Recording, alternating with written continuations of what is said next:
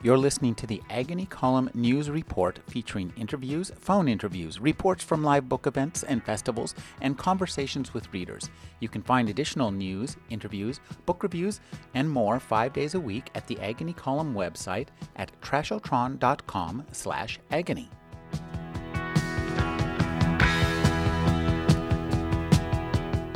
It's the Capitola Book Cafe, and we are honored to have two authors who are slightly, uh, much less clumsy than am I. With me, sitting right next to me, is Karen Joy Fowler. She's the author. Her latest book is What I Didn't See. You might have heard of her book called the Jane Austen Book Club, Sarah Canary. She's a fabulous author. Thank you for joining us, Karen. Thank you for asking me, Rick. And seated next to her is Lisa Desrochers. Her first book is called Personal Demons. It's a young adult book about what happens when hell and heaven come to earth in conflict over a pretty girl with an unusual power. Thank you for joining me, Lisa. Thank you so much for having me. Yeah, let's get that microphone up there. Now, you know, I'd like to have each of you read just a, a brief passage, and I'm going to let Lisa start while Karen figures out what she's going to read. Usually you pick one out for me. Have you not done that? No, I was thinking something from uh, the uh, the ghost, what, the uh, Lincoln's Booth's Booth's ghost. Yes. All right, I'll see what I can find. All right. I, I want to. I want to hear hers. we hear hers after. All right. So um, I, I guess I will just start at the beginning um, because this gives us a little bit of a flavor of the characters. Um, this is a young adult novel. You wouldn't know by the cover, but it is. Um, told from a dual POV. So um, the first POV is actually my demon. Um, so we get inside his head, and then we'll shift into the girl's POV, and you'll kind of get why it's both, hopefully, as I read. So, chapter one, um, this is again from Luke's perspective, my demon. If there's a hell on earth, it's high school, and if there's anyone distinctly qualified to make that statement, it would be me. I draw a deep breath, mostly out of habit because demons don't have to breathe, then look up at the threatening sky, hoping it's a good omen, and pull open the heavy security door. The dingy halls are quiet since the first bell rang almost five minutes ago. It's just me, the metal detector, and a hunched wisp of a security guard in a rumpled blue uniform. He hauls himself out of the cracked plastic chair, looks me over, and scowls. You're late, ID? He says in a three pack a day rasp. I stare him down for a few seconds, sure I could blow him over with a whisper, and I can't suppress the smile when beads of sweat sprout on his pasty forehead. I'm glad to see I still have the touch, even though it's um, I'm getting really sick of this job. Five millennia in the same gig will do that to a demon. For this trip, though, the fact that failure will result in, a, in dismemberment and the fiery pit is all the motivation I need. New, I say. Put your bag on the table. I shrug, showing him my hands. No bag. Uh, give me your belt, Stedsel set off the detector. I pull off my belt and toss it at the old man as I walk through the metal detector. He hands it back and hacks, goes straight to the office. No problem, I say, already walking away. I slide my belt back on and push through the office door. It bangs sharply off the cracked wall, and the ancient receptionist looks up startled. Can I help you? The office is just as drab and poorly lit as the halls, except for the brightly colored notices that cover every inch of plaster like psychedelic wallpaper. There's a name tag declaring the receptionist is Marion Seagrave, and I swear I can hear her joints creak as she pulls herself out of the chair. She's got more wrinkles than a Shar and the requisite blue, short, curly hair of all hundred year old women. Her round body is clad in the uniform of the ancients turquoise polyester slacks and a matching floral blouse neatly tucked in. I meander up to the counter and lean forward.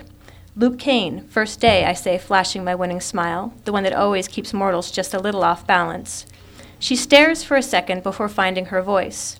Oh, welcome to Hayden High, Luke. Excuse me, let me pull up your schedule.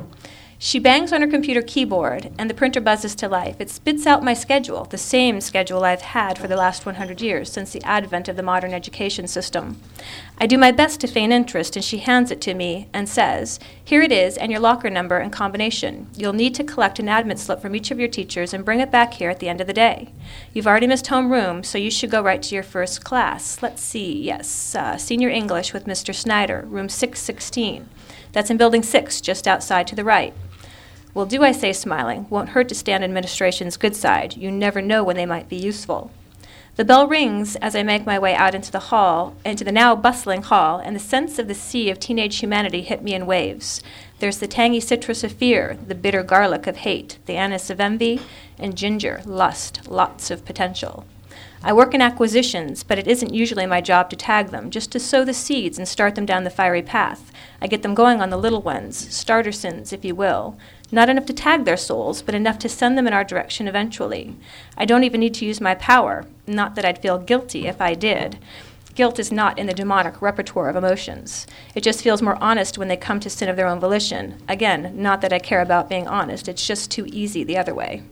In truth, the rules are clear. Unless their souls are tagged, we can't force mortals to do anything out of character or manipulate their actions in any way. For the most, most part, all I can do with my power is cloud their thoughts, blur the lines between right and wrong just a little. Anyone who says the devil made them do it is feeding you a line. I stroll the halls, taking in the sense the, taking in the sense of teenage sin, so thick in the air I can taste them.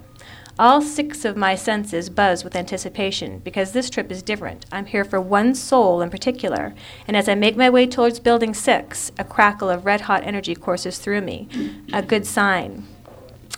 Um, I uh, is it okay if I skip forward a little bit? Sure.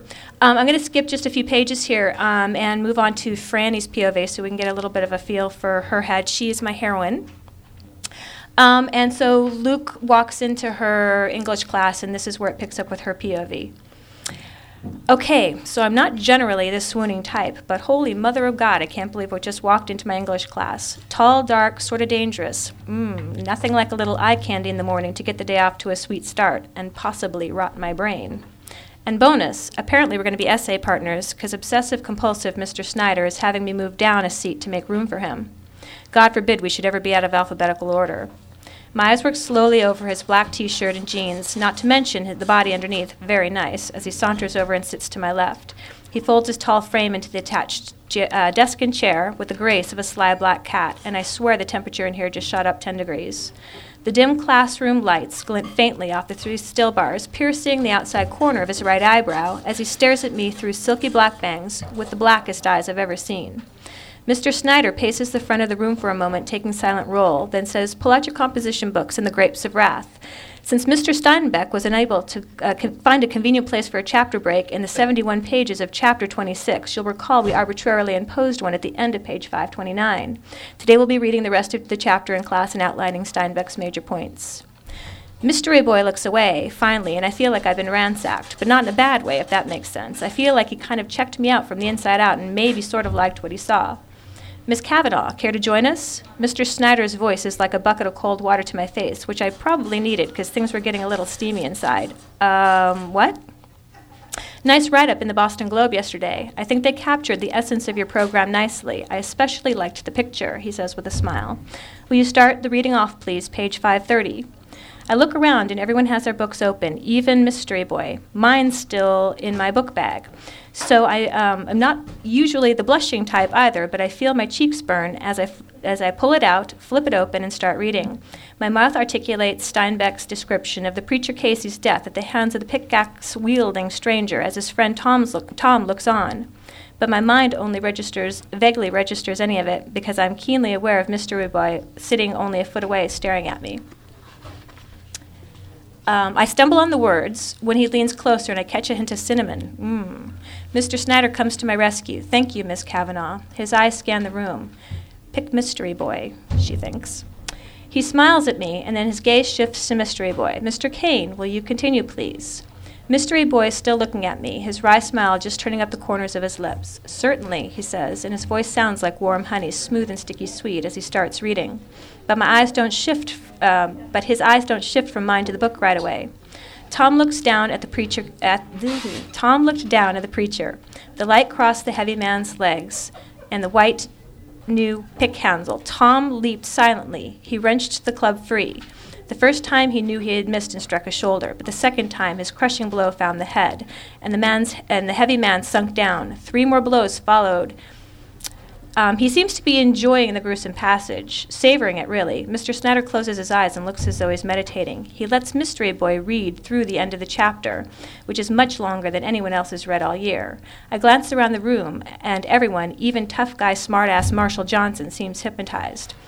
Would you like me to continue to chapter 27, Mr. Snyder? Mystery Boy asks, and Mr. Snyder s- snaps abruptly out of his trance.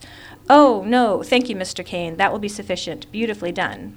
All right, class, the chapter outline on Mr. Steinbeck's major themes in the second half of the chapter of chapter 26 is to be finished uh, before class tomorrow morning. You have the rest of the period to work. Mystery Boy turns to me, closing his book, and I get caught in his eyes for a second. So, Miss Kavanaugh, do you have a first name? Franny. You? Luke. It's good to meet you. That was a nice little trick. What? His eyes flash as a beautifully wicked grin spreads across his face, reading without looking at the book. He shifts back in his seat and his grin falters slightly. You're mistaken. No, actually, I'm not. You didn't even glance at the book until you were on the second sentence and you were behind turning the pages. Why would you memorize Steinbeck? I haven't. He's such a liar, but before I can call him on it, he changes the subject. So why a Globe article? No big deal. Just a thing where we send letters to kids in Pakistan. Kind of a pen pals thing, I guess. Mostly it's a way of helping us understand each other. You know, our cultures and stuff. There's a cynical edge to his expression. Really? You want a name? I shuffle through my bag and come out with a folder. I have a few more. Let me think about it. I'm assuming we're essay partners, whatever that means. Guess so. Despite the freaky reading without looking thing, I'm not about to complain. He's definitely a step up or 20 from Aaron Daly, who's taken his bad sinuses across the aisle and is now sniffling all over Jenna Davis's composition book instead of mine. We're supposed to discuss the reading and come up with a chapter outline with all the major points. And Mr. S- um, Mr. Snyder's big into discussing things. I say, rolling my eyes. That's all for show, though, because I'm seriously into discussing things with Mystery Boy. So, what do you think of Tom's conundrum? I write Franny and Luke, chapter 2 12 outline in the top of the empty page in my composition book. He raises his eyebrow, slides my pen out from between my fingers, crosses out L U K E, and writes L U C above it. Is that good? Very good. Thank you. Karen? I have always wondered why immortals choose to spend their time in high school over and over and over again. You've, Easy- easy you've solved the you've solved the mystery Yeah. for me. That's, Easy That was helpful. I've been worrying about that for quite Uh-huh. some time.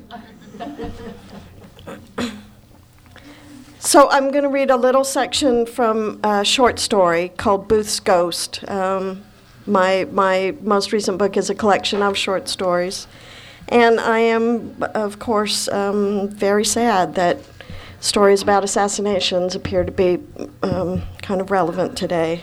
Uh, terrible, terrible day. Um, the story is about primarily about Edwin Booth, the Booth family. Um, John Wilkes Booth being the the assassin son of a very theatrical family. Um, bo- both his father and his brother Edwin were great thespians, and so this is a little bit about the two of them. Edwin's earliest memory was of returning to the farm after dark on the back of a horse. As they passed through the forest toward home, his night terror grew. There were branches that grabbed for him, the screaming of owls. The horses came to a halt. His father dismounted, swung Edwin down and across the fence. Your foot is on your native heath, boy, his father said, and Edwin never forgot the overwhelming sense of belonging, of safety, of home that washed through him. He was not his father's favorite child, nor his mother's either. The favorite was Henry until he died, and then it was John Wilkes. Four of the Booth children passed before adulthood. They were all older than Edwin, or would have been had they lived. These deaths drove their father into an intermittent raving madness. In later years, Junius Booth was much admired for his King Lear. Surviving from the older set were Rosalie and Junius Jr. Edwin was the eldest of the younger set, followed by Asia, John Wilkes, and Joseph. The youngest three in particular were very close. All but Edwin were well educated. At the age of 13, Edwin had been taken permanently out of school to go on the road with his father.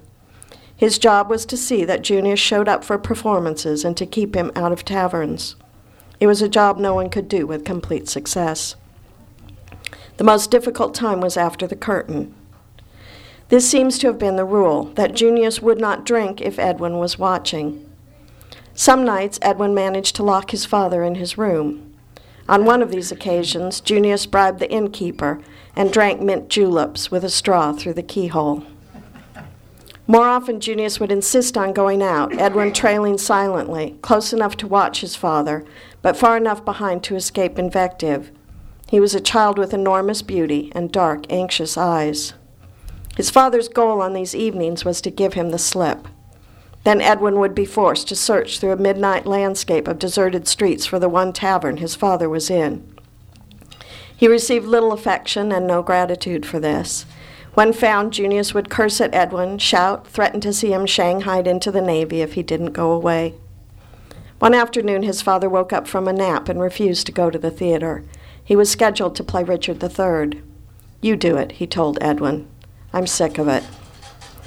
Lacking an alternative, the manager sent Edwin on stage in his father's hump, his father's outsized costume. No warning had been given the audience, whose applause fell away into a puzzled silence. Edwin began tentatively. He tried to imitate his father's inflections, his gestures. The actors nearest him provided every possible support, while those offstage crowded the wings, watching in friendly, nervous sympathy. The audience, too, found themselves filled with pity for the young boy, so obviously out of his depth, drowning in his own sleeves. He had them on the edge of their seats, wondering if he'd get through his next line his next scene. The play ended with Edwin's first ovation. He had won it merely by surviving. Karen Joy Fowler, thank you. Thank you. You know, one of the things that interests me about both of what we just heard is that we often hear um, that the supernatural you think of the when you think of the supernatural you think of it as something as reflecting unreason and kind of madness and chaos. But the way both of you in the rest of the story and in your book lisa that the supernatural works it's pretty ordered and you have to have it pretty ordered. It's not just some random madness. Otherwise li- as a literary device it just doesn't work. So uh, lisa talk about setting up the rules for your universe and, and how how you why you first why did you uh, decide to bring Satan to high school? um, as far as rules are concerned, I think the beauty of fa- uh, fantasy and urban fantasy is that actually the rules can be almost anything. The problem is, is that once you set the rules, then you need to live by those rules. So I think that's when you lose a reader and you frustrate a reader is if midstream all of a sudden the rules change, something that you know you were uh, set up to believe that they couldn't do all of a sudden, you know, because of some bizarre magic that just happens to come into play now they can. Um, so you know. This I thought actually was a really simple premise to a book. I mean, basically, there's a girl who has a power that both sides want for their own. And so you got from the first passage a little bit that the, the demon, Lucifer, is sent basically to collect her soul, not necessarily to bring it with him, but to tag her. Um, and in order to do that, he has to get her to sin more than once. It's, it needs to be a pattern because, you know, kids, we yeah. um, but anyway, and so then um, actually the, I didn't get to where the as an angel then he was sent done to try to tag her for the other side and protect her from the demon. Um, I thought that was actually a pretty simple premise, and I actually was really surprised when I looked into what there was out there in YA and found there really wasn't anything that was that yet. Um, as far as like I said, the world building, there are places where in this they actually go. He, Luke goes home, so we get a picture of hell, um, and then he also ends up in limbo. Um, so we get a picture of what that looks like. Um, those were very fun for me, but I actually write urban fantasy predominantly because I'm not great at world building. It's a little bit of a trick um, to be able to really put together a believable world and then to actually live within that world and really, again, stick with it. So, as far as the rules are concerned, I mean, you kind of heard him outline what his rules are a little bit at the very beginning. The angel has rules as well, um, and pretty much they do need to live within those rules. Um, and you know there's places where there's other demons that are sent. We have other angels that show up and um, and to try to keep it consistent and keep them kind of all within that realm and all living by the same rules is again sometimes a little bit tricky. Um, I, I, some of my very favorite books actually sometimes i'll find places. I just went to harry potter. I saw the, the new Harry Potter movie, and I realized there's a place in there that she actually is not all that consistent with her world building. And I don't get me wrong, I'm not criticizing her in any way. I love J.K. Rowling, um, but it is it's a trick. It's a trick I think for any author to kind of live within your world and live within your rules. So yeah, um, yeah. Karen, talk about rebuilding uh, actual history with ghosts. Um, in the case of that particular story, uh, I, I wanted to use, because what Edwin Booth was most famous for was his own um, interpretation of Hamlet, which, um, which I, I cannot overstate how famous for it he was. He, it, it was a, a, he had a kind of cult uh, following around it and, and was known prior to being known as John Wilkes Booth's brother, he was known as the American Hamlet. And I wanted to use the, the play and the elements of the play to talk about him and to talk about his life in some um, hopefully fruitfully parallel sort of way. And so that's where, in, the, in that particular story, that's where the ghosts come from. Hamlet has ghosts, so. Um, so, uh, a story that's using Hamlet as a model in some ways, it seemed to me, had to also have ghosts. As luck would have it, um, Edwin, by uh, various reports, was visited by the ghost of his wife at some point. So I didn't even have to make up that ghost, but I threw the ghost of his father in just um, because it was Hamlet and for my own pleasure. Um, but it is, it's a story in which. Um, the ghost of his father visiting him is, as far as I am aware, the only fictional element. There are. Um, I, I always want to be very cautious because I'm old enough and have read enough to uh, uh, understand with some um, vehemence that just because something is in a nonfiction book does not mean that it's true. My favorite phrase now when I'm talking to people is, well, I, you know, I read it on the internet, so it must be true. Uh, I feel the same way about a lot of nonfiction. So when I say that's the only fictional element, I, I should um, also stress that just because I didn't make the things up does not mean that they somebody didn't make them up. Well, when you were creating your uh, uh, ghosts, talk about you know just the the process of inserting the, these ghosts into a, straight history story. I mean, you how. What were your rules for, for doing that in, in, a consistent manner? Well, the, the pleasure of using history um, is that y- your job, you know, that, that you don't have to make so much up mm. and that your job becomes mostly a matter of structure and sequence and trying to take facts and arrange them in in um, such a way with the kind of pacing and the kind of emphasis that gives it the shape of a short story and and I find that that sort of thing enormously pleasurable that sort of moving pieces around and and trying to to make a pretty shape out of them. Um, the ghosts I think um, are are not really terribly consequential in terms of the story. I guess that's not true, is it? They are terribly consequential. Never mind. I, as is so often the case with regard to my own work, have no idea what I said or why. Uh, well, uh, in terms of, of uh, the use of supernatural, I had an interesting experience, I thought, with um, my novel Sister Noon. Uh, Sister Noon is about a lot of people who build themselves as, um, you know, clairvoyants and uh, ran what seemed to me quite obviously to be kind of a racket. Um, pretending to have all sorts of powers, uh, sort of like the Fox Sister seance kind of powers and voodoo kinds of powers. And, and because there was so much of that in the book, and because I did not, and, and because it too was a history, and because it did not seem to me plausible that that in that place and time and those people these supernatural powers existed. I did not want in the book to have any supernatural happenings at all. I thought the people were strange enough the history was odd enough. It the book would, would collapse under the weight of of supernatural events as well. And i didn't want to um, sort of honor the what seemed to me the kind of um, shiftiness of, of the enterprises that some of the characters were involved in. And there's a scene in which um, somebody tells a fortune, you know, sort of makes a prediction. And I really, really wanted a book in which somebody made a prediction about what's going to happen to you in the future, in which that did not happen. And that proved incredibly difficult to write. and I don't think that, that that is the case in very many books. That usually in a book, somebody tells you something is going to happen in your, in your future. It's going to happen, even if it's the most realist novel in the world.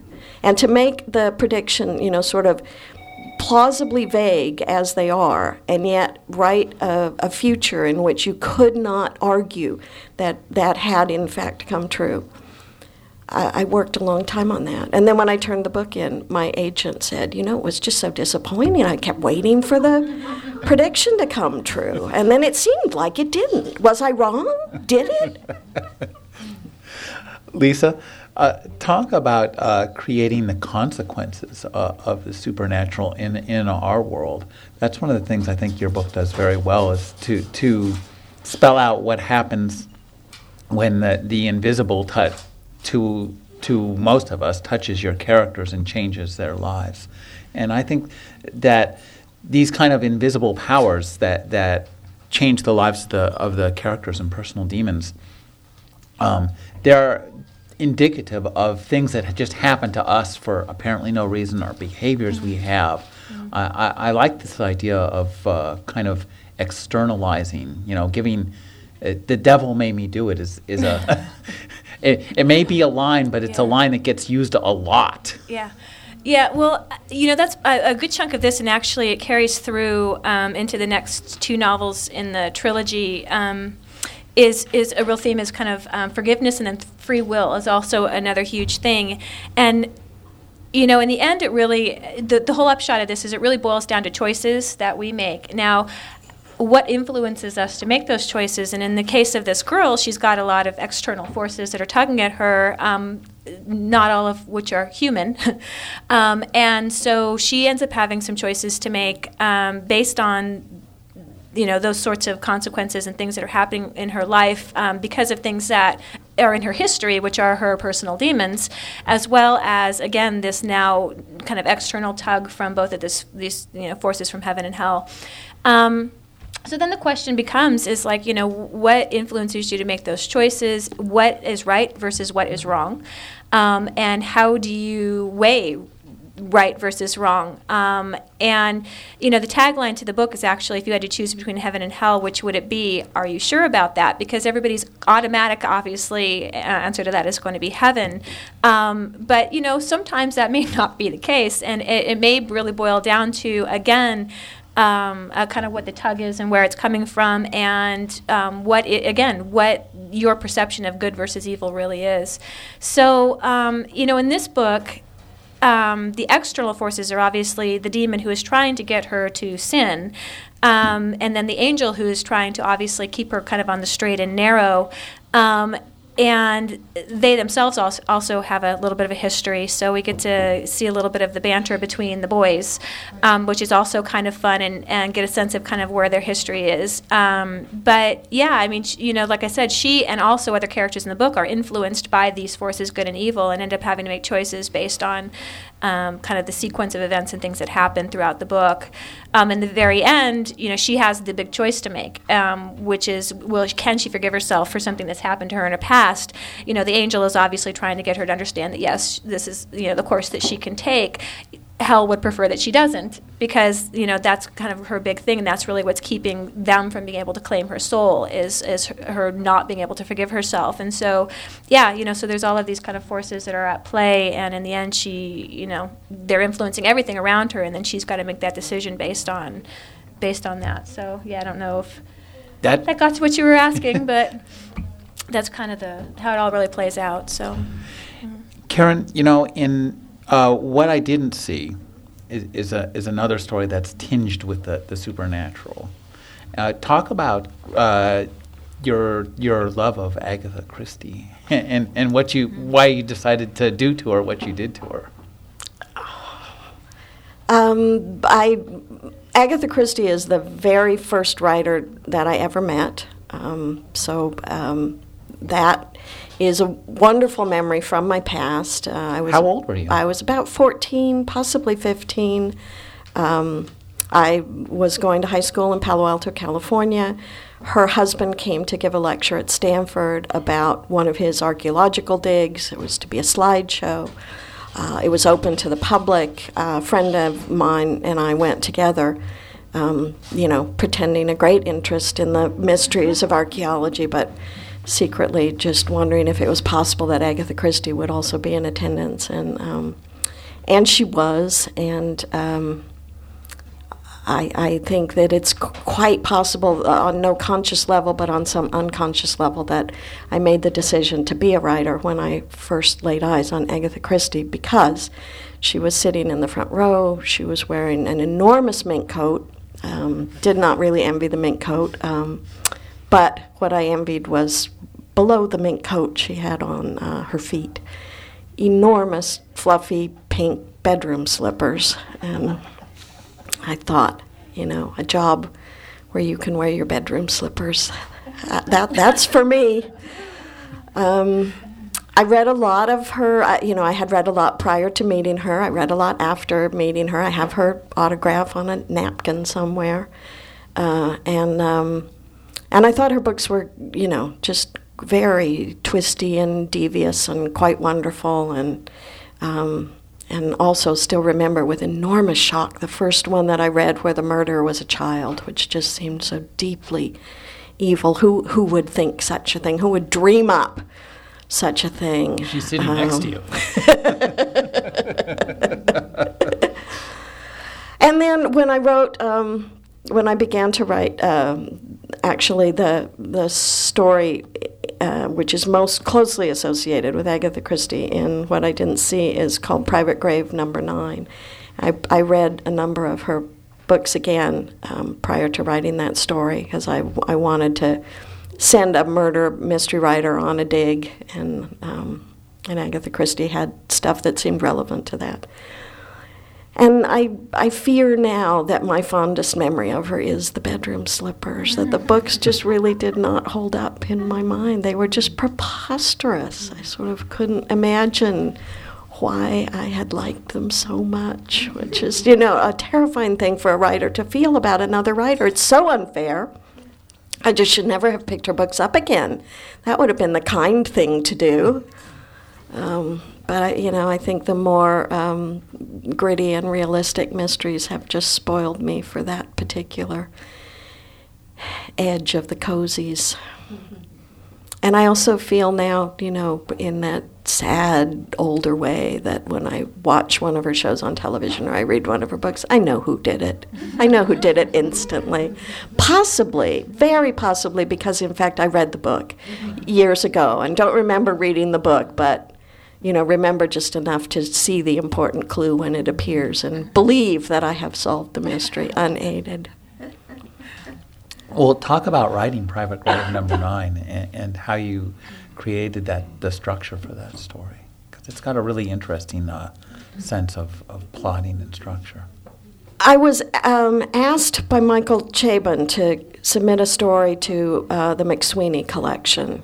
And the McSweeney collection that he was doing, uh, I think it's called Thrilling Tales. What he wanted, you know, he's been an enormous advocate for kind of old fashioned genre infused storytelling, the, you know, the, the ripping good yarn um, kind of storytelling. And so he wanted a lot of writers to write um, stories that were, um, as I said, infused with genre elements in some sort of way. And and I said that I would write one. I was tremendously flattered to be asked. And what I wanted to do was to write a mummy's curse story. I wanted to to uh, use that as a kind of template. And as I said, you know, I had I had this idea that um, of a of a kind of mystery murder mystery writer arriving at a dig where there's a small group of people in a in very close quarters getting on each other's nerves and um, her questions and her obsession with murder just sort of making the the atmosphere increasingly dangerous um, as is so often the case I'm forced to say with my supernatural material. In the end, I kind of cheat, and it's possible to read the story as completely psychological. Um, with no supernatural element at all, and it's also possible to read the story as a as a mummy mummy's curse story. And I think uh, you know, readers who don't like me as well as I deserve to be liked frequently complain that you know I, that I won't. You won't. You just won't give us a good monster. I just, I just, you know, I just won't step up to the plate and make a decision. Yes, it's this kind of story. No, it's not that kind of story. I just am incapable of doing that. Well, now this is a decision that Lisa you made from the get-go. Uh, why? Why? I mean, why?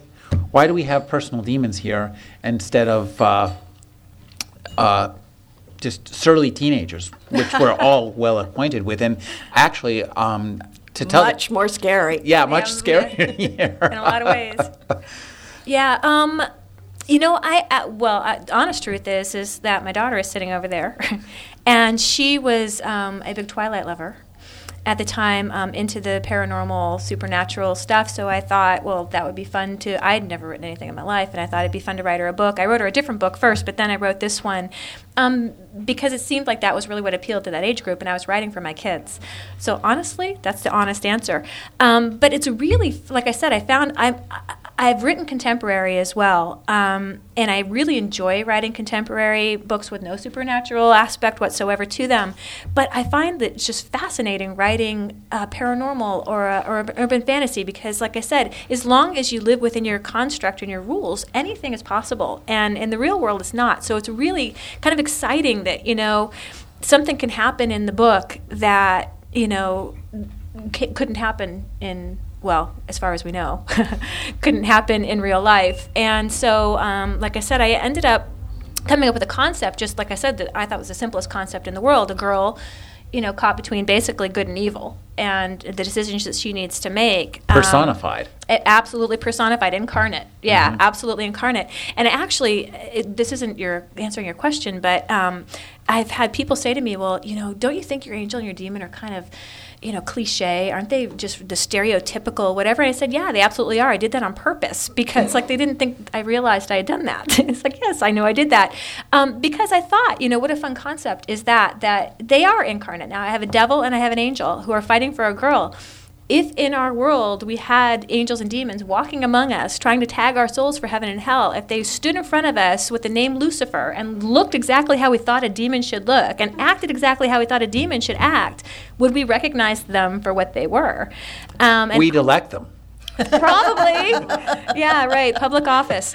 Um, but uh, but in all honesty, like I said, you know, the reality is, I think you know, it's easy for us as readers to say, well, how come she doesn't see that he's a demon? Well, would you, if you met a guy in high school, would you say, oh, he must be a demon? You know, no, you wouldn't. So uh, that was what I really had the most fun with in this book. He drives this vintage black Mustang. He's he, you know got eyes that glow red every once in a while. I mean, it's like just everything about him just screams demon, and yet you know nobody obviously says, "Oh, you're a demon." You know, and the same thing about the angel. You know, he's the platinum-haired, blue-eyed, gorgeous, built, tanned beach god. You know, of an angel who kind of glows sometimes, and you know, and so like I said, I just had so much fun playing with that, um, and and you know, thinking like in my life, if I was a 17-year-old girl walking around in high school, would I ever in a million years think this guy that looks just like an angel was actually an angel? You know, no, I wouldn't. So.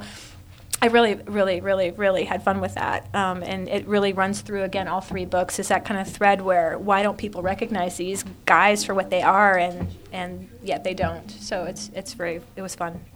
Yeah. I've always wondered if I would recognize my doppelganger, who Yeah. other people seem to do quite readily in fiction, or you know, if I would just think, who dressed her this morning?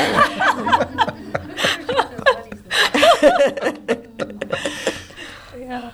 Well, you know, it, it's interesting because in a way you're both doing the same thing. You want the the perception of the characters in the world is that everything is pretty much as we see it. But Karen, you're you're edging back and forth between whether it's supernatural or whether it's psychological, and you're firmly in the supernatural camp. But the sum total of the experience of the characters is, duh, I voted for him. essentially. Now, uh, Lisa, one of the things I wanted to ask you is, is getting into the head of a demon, uh, of, of, Lucifer. Uh, talk about that experience. What did you start to? Did your behavior change? We can ask your daughter. so, so no line. She's right out there. She'll, she'll call you out. I'm sure she will. She's a teenager. I don't think so. I don't think I turned demonic. Did I? Did I turn demonic? No, I don't think so. No more um, so than usual. No more, yeah, than any mom, right? We're all demons. But um, no, but you know, actually, the fun thing is, is that he, you know he has again he has a history, so he's been doing this job for a while, and so you get a little bit of a flavor of some of the things that he's done, and especially as some of these other demons show up and start kind of pulling this stuff. You start to see, well, okay, this is where he came from and what he did. Now, he actually goes through a huge transformation in the book. Um, and I won't say any more than that, or it completely gives the story away. But um, he doesn't let's say act quite as demonic towards the end of the book so that i think was my influence on him i didn't want him to be bad um, so anyways but no he does he goes through a big change but um, but you know it was really an interesting experience writing from inside the head of a demon because to try to put yourself into what is pure evil, basically, and then write from that perspective is it was it was interesting. It's, it's surprising the things you'll find in a demon's head. Yeah, really. Well, you know, Karen, that Pelican Bar story, that is so deeply evil. I that may be real, but I, I those people but who there, would write it? No, those people would scare Satan away. Yes. So talk about that kind of creating evil that's, you know, just gritty, realistic, and ap- and actually based on research, which is even sadder. I, I, I, I guess I have a couple of reactions to that. Um, one of which is that you know I think that I probably at, at in the most fundamental sort of way I write because um, the world is disappointing to me and I think that I, you know, that I was crippled in some ways by a lovely childhood with parents who cared deeply for me and took very good care of me, and um, and you know that that at a certain point when I realized that not everybody had that experience and that that's not really the the pattern um, that the world follows, people taking care of you beautifully and caring deeply about you. That that there was something very um, shocking to me about that, um, and and that I have never recovered. I have never recovered from. I, I always think you know that my parents have made my life as a writer difficult in many many ways because um, you know I read I read the work of other writers and their abusive childhoods, and I think, you know, well, e- easy for you to come up with stories. You, know. you had a traumatically idyllic childhood. I have to make the whole thing up. Um, given that fact, in general, you know, in, in I, I, mean, there's there's fun evil in books, you know. Um, and, and Agatha Christie kind of, you know, is, is sort of in the fun murder camp um, rather than the the P.D. James upsetting murder camp.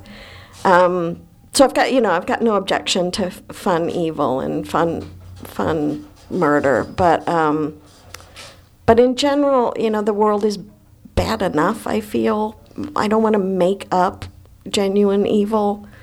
Um, so if I'm going to write about evil, it's going to be evil that I actually find and I'm distressed about. And well, the the the Pelican Bar.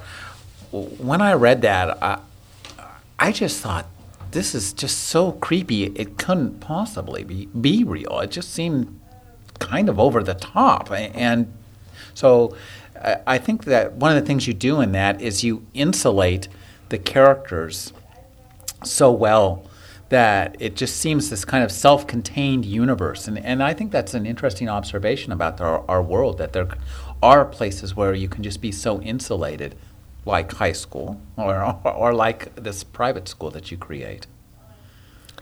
Yeah i think um, you know, I, th- I, think one of the um, one of the things we're seeing in the uh, "It Gets Better" projects is that you know that that recognition of the fact that you may for part of your life be in a very small world but if that's where you are then that's your world and the, the idea that you may leave that world at some point, that there might be um, something else waiting for you, is not always obvious to you once you're once you're inside it. Um, there's a, a, line from one um, from Margaret Atwood's truly terrifying book, Cat's Eye, um, where she says um, something similar. That uh, she says that um, that adults don't realize that to children, other children are life sized, and um, I don't know exactly how that bears, but I feel that it does. Well, I, I think it speaks to something that uh, Lisa was talking about. Uh, world building is an essential skill for all of us, I think. We all have to do it just to kind of put together something so we can know how to operate. Something coherent, yeah. That I, and I will say, um, you know, what, what I think I'm doing as a writer and what people um, see when they read my work can, of course, be very different, and I've got no, no complaints about that. But my own sense of how I use the supernatural and why I'm drawn to the supernatural is um, not at all because I'm a spiritual person who um, believes in any of that stuff or, um, you know, or has had more than a handful of experiences with, um, you know, no more ghosts in my life than anybody has in their lives. Um, but that I feel very strongly that um, that there's always going to be a part of the world that just makes no sense to me. And uh, I, I, my shorthand for this, when I'm talking about it, is frequently to say, you know, a, a, world in which Arnold Schwarzenegger can be elected governor of California. That's just not a world that realist literature is really um, fit to take on. And and so for me, you know, I, I throw in supernatural elements and I throw in bits of um, bits of the unexplained, not in a kind of coherent and rule oriented way, like you were talking about earlier, but to, to suggest just the opposite that part of the world is completely out of our control and makes no sense. And, um, and you know, there, within my stories, there are always smaller stories and smaller worlds where things look pretty realistic. And then, you know, in the corners, these other things are going on. And, and my feeling as a writer, my motivation, is that I really am trying to recreate the world as I live in it. And that, that seems to me like the closest I can come to what the real world really feels like to me. Well, I, I think both of you uh, deal, to a certain extent, then in, in ambiguity. It just so, uh, Lisa, talk about the the ambiguous nature. I mean, uh, of say Luke. He seems, you know, he he's a handsome guy. Just happens to be already. I evil. don't like him. yeah, no, he he's pretty. Yeah, he's pretty hot. in, in every way. Um, yeah, uh, so ambiguity. you know, uh, it, that's kind of ambiguous, don't you think? Mm-hmm. Um, he he actually doesn't start out ambiguous at all. He um, the interesting thing, well, and again, it's all part of world building and how you how you frame your characters. Um, Luke is a demon. He, unlike some other demons, is not a fallen angel. He was never anything but a demon. He was created in hell, and in my hell, um, they actually have their kind of sin of origin, and he's a creature of pride, and so pride is his designated sin by which he was created. Um, and so he's not ambiguous at all. He actually comes to Earth uh, doing what he's done for 5,000 years. He's there. He's there for a soul. He knows what he's going to do. He is cocky as anything because he's been doing it all this time. He's the best there is.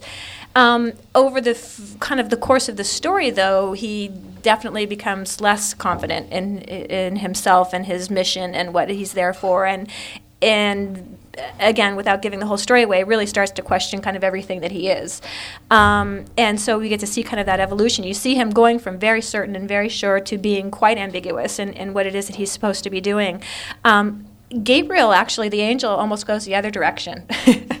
so where he starts out being kind of, you know, there but not really, and doing his job, but trying to get her to do it for him and whatever then he kind of becomes more set in what his job is and tries to pull away and, and get really um, less ambiguous in what he's trying to do um, but yeah, you know, it's uh, um, it's a again a kind of an evolution, and as far as ambigu- ambiguity, um, hers really comes in as far as what is good versus evil. You know, what is right versus wrong, and and that is a really interesting um, kind of concept. If you ask different people, you get very different answers sometimes. I mean, what you know we consider to be um, a fairly minor infraction anymore, you know, 100 years ago was you know, punishable by death, right? Um, so, you know, things have evolved over time as well. And so, you know, you look at, it, at the mind of a, of a high school, you know, girl, a teenager, you know, to try to be able to sort through what's right and what's wrong. Again, she's got probably more ambiguity than any of them do when it comes to really, you know, kind of her frame of mind. So, yeah. She's the nebulous center of the universe. She kind of is. yeah. Karen, talk about it. that's something that you're you're certainly a master of ambiguity in taking us and that's your stated goal. Is it not? Is to be ambiguous? Yeah. i i like um, you know i like to leave the reader a lot of room in the story. I like the reader to participate in in determining what the story is about and how to feel about the story. And i, I try I, I, and I guess be, that's because um, as a reader, that's the experience that I like the best. I like a very active sort of reading experience. Um, I, I tend to like less um, a, a, reading experience where everything is clear and the writer is, is letting me know exactly how I ought to be feeling about things at every point. So, um, so yes, I guess uh, my very, very first novel, Sarah Canary, is is uh, about uh, the the point of view, the point, not the point of view, the um, titular character in it is a woman who appears out of nowhere in a forest in 1873, encounters several people along the course of the book, and offers, uh, you know, almost no information in terms of she does not speak. Nobody knows where she came from. Nobody knows who she is. Nobody knows anything about her. And she becomes the way the book is supposed to work is that she's sort of a Rorschach inkblot, and everybody who encounters her sees in her what they bring to her.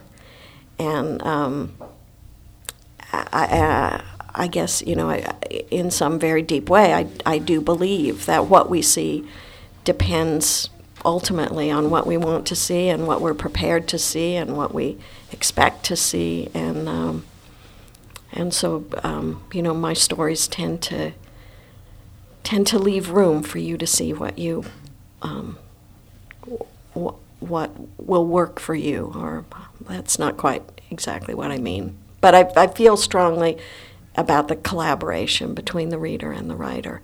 And I expect a lot of the reader because I like to to do a lot when I read, and uh, so it's not for the faint-hearted. well, this is an interesting uh, topic, the, the the reading experience, because it, it's one of the things I think the great pleasures of reading is that we, the readers, do get to participate. We don't we're, we're a real active participant. And, you know, you guys may be the, the you as writers may be the uh, screenwriters, so to speak, but we're the directors and we're the cinematographers.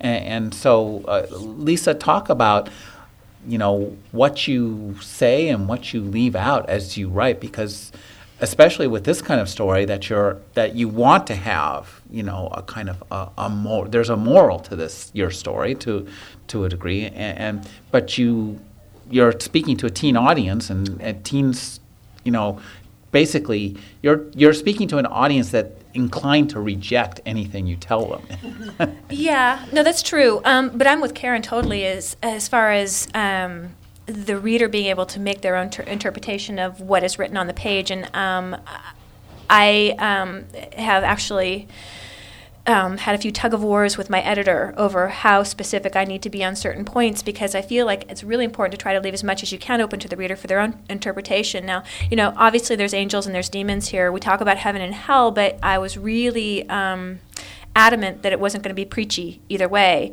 And so there's not, um, uh, well, at least to my eyes, there's not a whole lot in this book that is necessarily saying one is right and one is wrong. Um, there's not a whole lot about organized religion.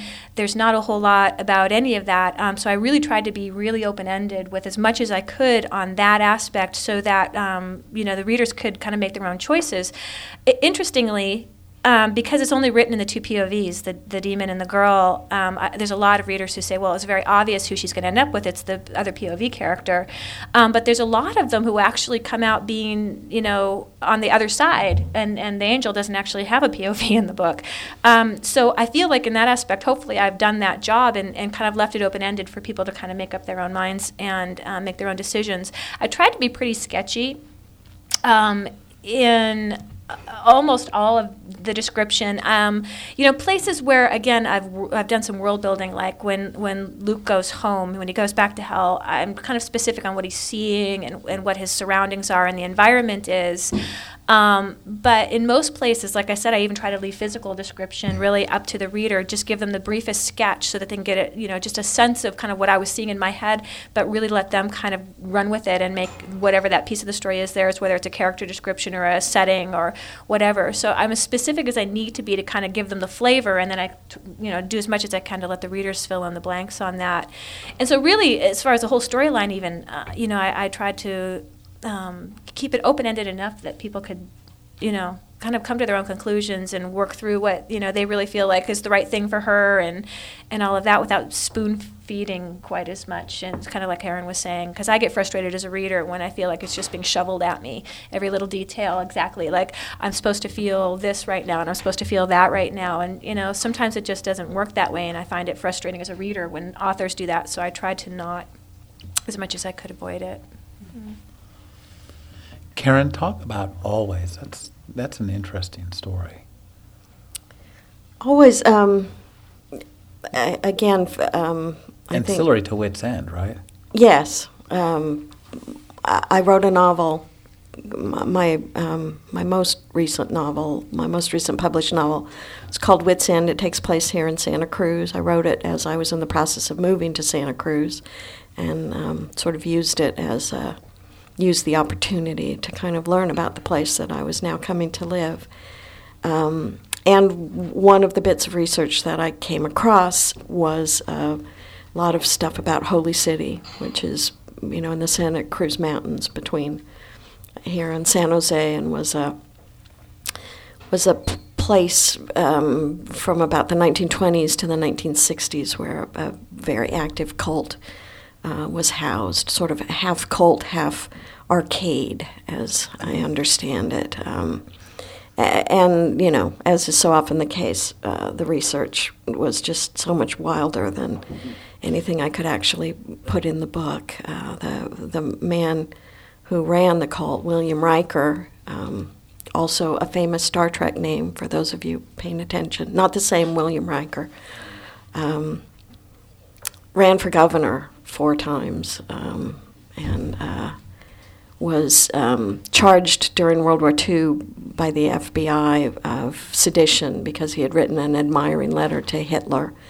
And um, the very famous San Francisco attorney Melvin Belli defended him in court, uh, basically saying, you know, look, obviously the man is completely insane. You can't charge uh, a crazy person with sedition. And William uh, and Melvin Belli won the case, and then William Riker sued him for defamation of character for having said in court that he was insane.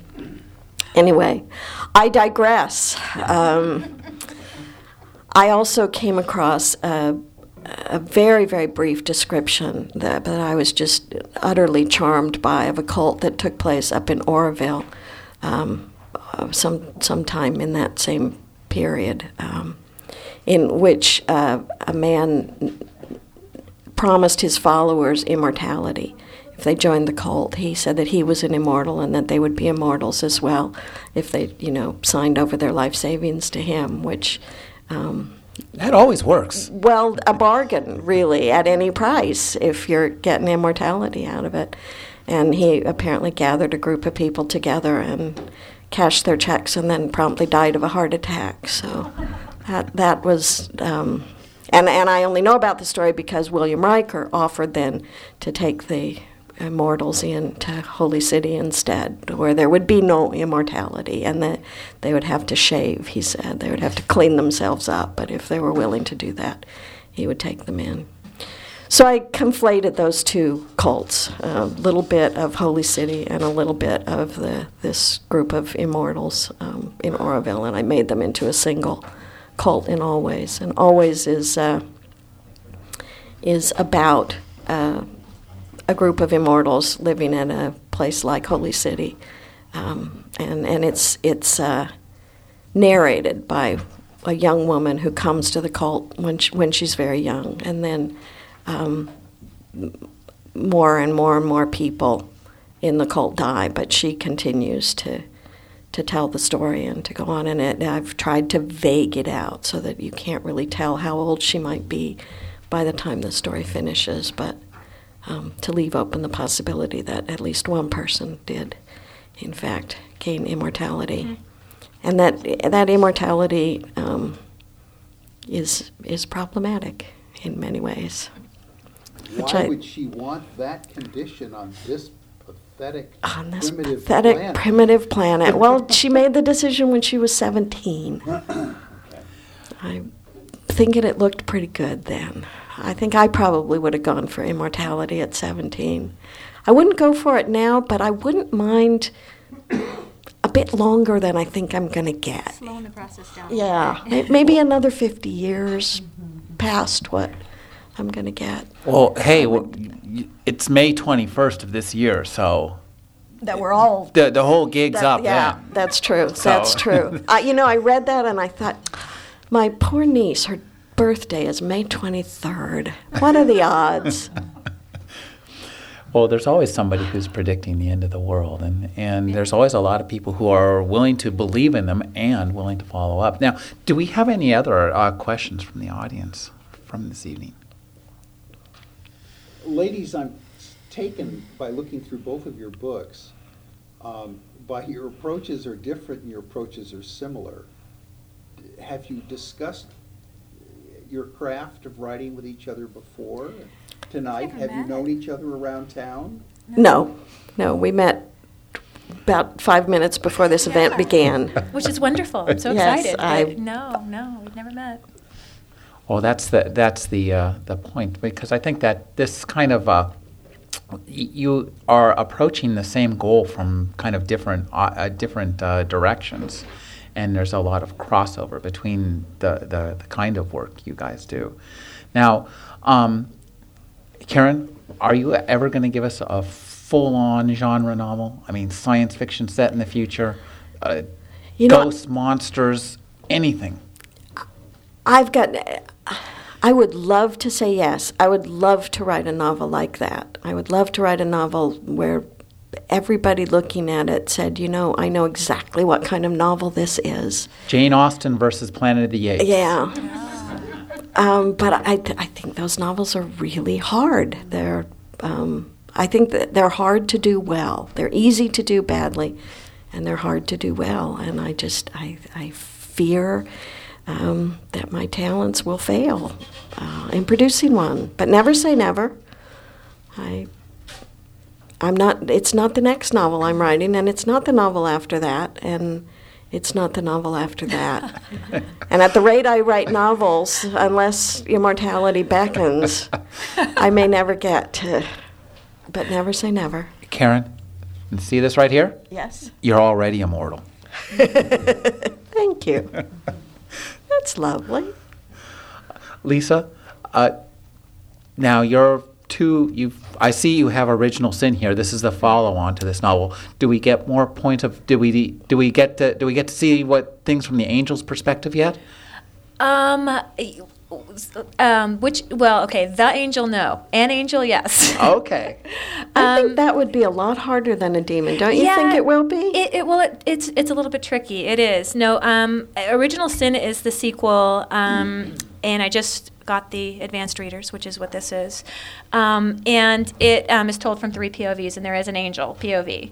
Um, book three, I just finished the, thir- the first draft of, and there's also three POVs, and one of them is an angel, but it's a different angel.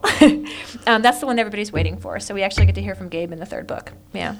Now, um, d- is is Luke the uh, constant demonic? Pr- uh, well, he's. Pr- I mean, Yeah, Fran, we have Franny and Luke in all three books, Mhm. and then um, there's a, a second, like another. I'm not gonna say who because it ruins the whole thing, but a, another angel in this one. Uh, we get that POV, and then, like I said, then we then Gabe, we get the three POVs in the third book, because everybody told me that they had to hear from Gabe, so we're hearing from Gabe.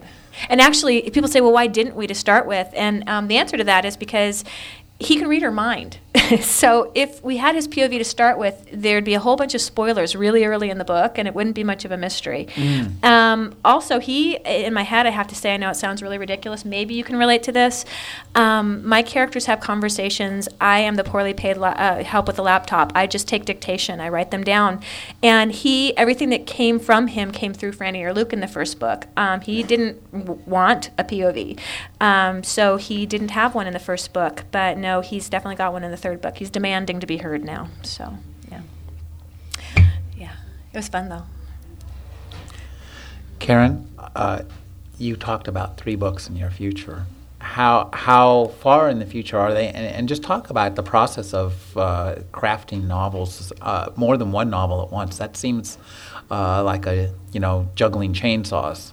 Oh, I, you know, I, I do them one at a time. Oh. I just have ideas for what the next ones will be. That um, Do you just let that? Do you write it that part little kernel down, or you just let it stew? I just let it stew, and you know, I figure by the when I by the time I finish the book, the endless endless book that I'm currently on. Um, This is your. it also it also um, you know keeps me going because usually I have this idea for a novel. It seems like a really good idea. It's going to be a really good novel, and then while I'm writing it, it turns out not to be a really good novel after all, and not actually such a good idea. And so the only thing that kind of keeps my spirits up is that I've got this really great idea for the next novel when I finish this one, um, which is sadly disappointing in all sorts of ways. Um, and, you know, as long as I just never learn that the next idea will also be sadly disappointing when I'm doing it, I can keep going quite happily. Thinking, well, shame about the one I'm working on now, but the next one, that's the one that will make my name. Well, here, let me just see. It's, it's like a halo. You guys, you know, we'll, we'll get you. We'll get you a little uh, book rack. We can put it above your head. I have found it sadly necessary to tell people that the cover of the book is a gorilla in a submarine. Apparently, um, this is surprising to some people. You know, I, what I really wish that they'd use for the cover of this is the maps that you're uh, that come from the submarine story. That you. That would have been great, wouldn't it? Yeah. Do, do you still Why have those maps? I ask you. I do. Yes. Oh. I do. Well, you can ask me next time. I will. The maps he's referring to, my father, and uh, in a very novelistic twist, also my stepfather, um, worked together during World War II in um, La Jolla, California, and their job was to map the Pacific so that, uh, that the maps were printed on bits of nylon and the pilots carried them. Uh, do you? Oh my God, you're the From first what? person I have ever met. It's in the Navy. I have a, the pilots printed on, it's, um, rayon. Yeah, it's on Ran. Oh, my dad did those maps. I have them. They were supposed to, if the if the boat went down or the plane went down, you were supposed to be able to pull out the map and find the currents and the winds and get to friendly territory. But um, what what strikes me about the maps, I don't know about the one you have in particular, but um, when you pull them out and look at them, and you try to imagine that your plane has just gone down, you know they're they're just water. There's just nothing but water, and you think, really, what good what good is this map going to do me? Um, so, so I would be, I'm thrilled that your dad had one. I'd be even more thrilled if he used it to get to a friendly island in some moment of crisis. story ends there. I actually, have more than one, and my grandmother made the second one into a shirt, which I believe I also still have. Well, I'm, I'm stunned. My, my evening is m- completely, my year is completely made. I'll send a scan of it to Rick. He can forward it to you. Lisa. Someone what has to make Lisa's evening now with something. Lisa, tell us what parts, when you read your book now, what parts of it um, strike you as being like, oh my God, I was really, really writing about my life or my daughter's life, and that you didn't realize when it happened? I've had people ask, like, are any of the characters based on you? Um, those sorts of questions. Um, and, and honestly, you know, the only part I can really honestly say that is true about is, um, you know, Franny, my main character, my heroine, she is being raised in a very Catholic family. I'm not Catholic. I wasn't raised Catholic, and I wasn't raised in a very religious family. Um, but she goes through basically a crisis of faith where she questions the existence of God and everything else because of things that have happened to her. And that piece of it it was definitely based on me and especially me as a teenager um, it's just like you know the concept of what is our place really in the universe? Um, is there a higher power? If so what is it? Um, and how does it relate to me? And how is you know because as a teenager it's all about me right? I mean that's, that's your frame of mind as a teenager. Um, we're very narcissistic when we're that age. And so you want to know like how That does, age? Well, yeah, and some people much beyond that age. But you know, just because of brain development and whatnot, right? We, you know, we haven't fully developed our neocortexes, and so, um, you know, it is. We're really more at that primal stage where everything is about me. And so, you know, she actually, in a lot of ways, is very selfish. She's very flawed. People like her because she's really strong in a lot of ways as well. But she's really flawed, and um, and you know, like I said, just she doesn't believe in love. She doesn't believe in God. She doesn't, you know, she has all of these things going on in her life. I think um, that so many of us at that stage in our lives really question. And so um, that piece, I would say, is probably the only piece that I can really look back and say, you know, I could connect to myself and issues that I went through and kind of my own crises um, at that same age. So, yeah. Well, you know, Lisa, you asked if there's a higher power. If there's a higher power, it's an author. And they're both sitting with us tonight. And we've had Lisa Desrochers, whose new novel, his first novel, is Personal Demons. It's the first in a trilogy.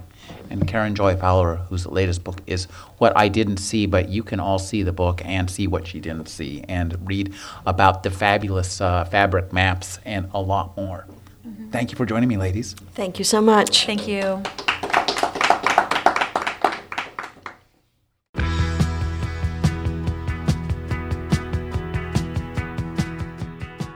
You're listening to the Agony Column News Report featuring interviews, phone interviews, reports from live book events and festivals, and conversations with readers.